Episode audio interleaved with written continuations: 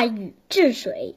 很久很久以前，洪水经常泛滥，大水淹没了田地，冲毁了房屋，毒蛇猛兽到处伤害百姓和牲畜，人们的生活痛苦极了。洪水给百姓带来了无数的灾难。必须治好它。当时，一个名叫鲧的人领着大家治水，他只知道筑坝挡水。九年过去了，洪水仍然没有消退。他的儿子禹继续治水。禹离开了家乡，一去就是十三年。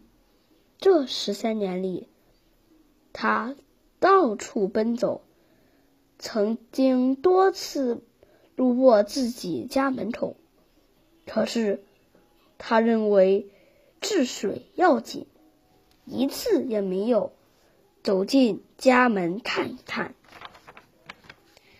禹吸取了鲧治水失败的教训，采用疏导的办法治水。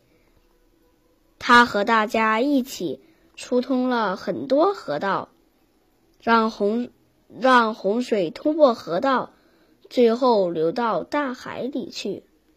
洪水终于退了，毒蛇猛兽被驱赶走了，人们把家搬了回来。大家在被水淹过的土地上耕种，农业生产渐渐恢复了。